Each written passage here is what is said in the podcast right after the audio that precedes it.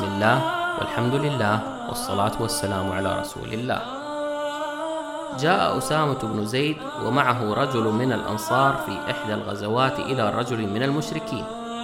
فلما تمكنا منه وغشياه بسلاحهما صرخ قائلا لا إله إلا الله! فأشاح الرجل الأنصاري سيفه.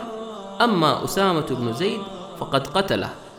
فجاء ذلك الخبر للنبي صلى الله عليه وسلم فقال لأسامة يا أسامة أقتلته بعدما قال لا إله إلا الله؟ قال يا رسول الله إنما قالها مخافة السلاح والقتل فقال له النبي صلى الله عليه وسلم ألا شققت عن قلبه حتى تعلم من أجل ذلك قالها أم لا؟ من لك بلا إله إلا الله يوم القيامة وهنا اعترف أسامة بذنبه وقال يا رسول الله استغفر لي.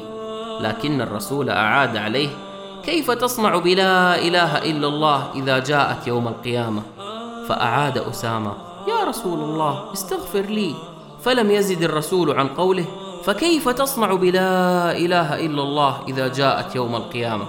يقول أسامة فما زال يقولها حتى وددت أني لم أسلم إلا يومئذ.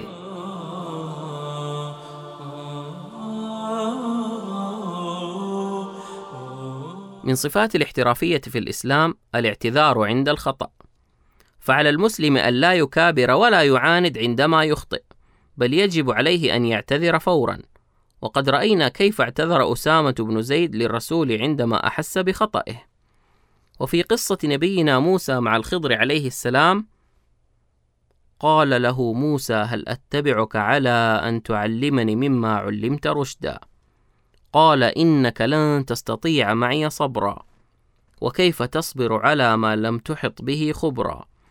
قال ستجدني إن شاء الله صابرا ولا أعصي لك أمرا. قال فإن اتبعتني فلا تسألني عن شيء حتى أحدث لك منه ذكرا. فانطلقا حتى إذا ركب في فانطلقا حتى إذا ركب في السفينة خرقها. قال أخرقتها لتغرق أهلها؟ لقد جئت شيئا إمرا. قال ألم أقل إنك لن تستطيع معي صبرا؟ قال لا تؤاخذني بما نسيت ولا ترهقني من أمري عسرا. فانطلقا حتى إذا لقي غلاما فقتله. قال أقتلت نفسا زكية بغير نفس؟ لقد جئت شيئا نكرا.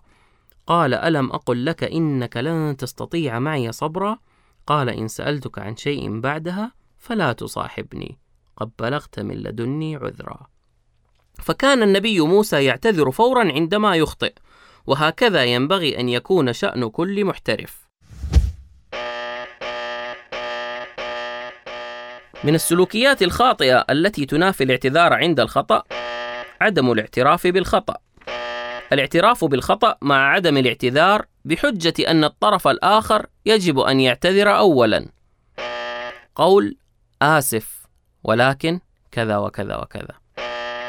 الاعتذار بعد فوات الأوان الاعتذار بأسلوب استفزازي أو غير مؤدب كأن يقول يا أخي آسف متى كانت آخر مرة اعتذرت فيها عن خطأ ارتكبته؟ هل تبادر بالاعتذار عندما تخطئ عادة أم تنتظر حتى يطلب منك أحد أن تعتذر عما بدر منك؟ كيف يمكنك تحسين أسلوبك في الاعتذار؟ من يريد أن يصبح وحيدا فليتكبر وليتجبر وليعش فوق الناس وسيبقى باب التواصل بينه وبينهم موصودا. وأما من يريد العيش مع الناس ليرتقي بهم لا عليهم فعليه أن يتعلم فن الاعتذار وبذلك يحترمه الناس ويدركون مدى احترافيته في التعامل معهم.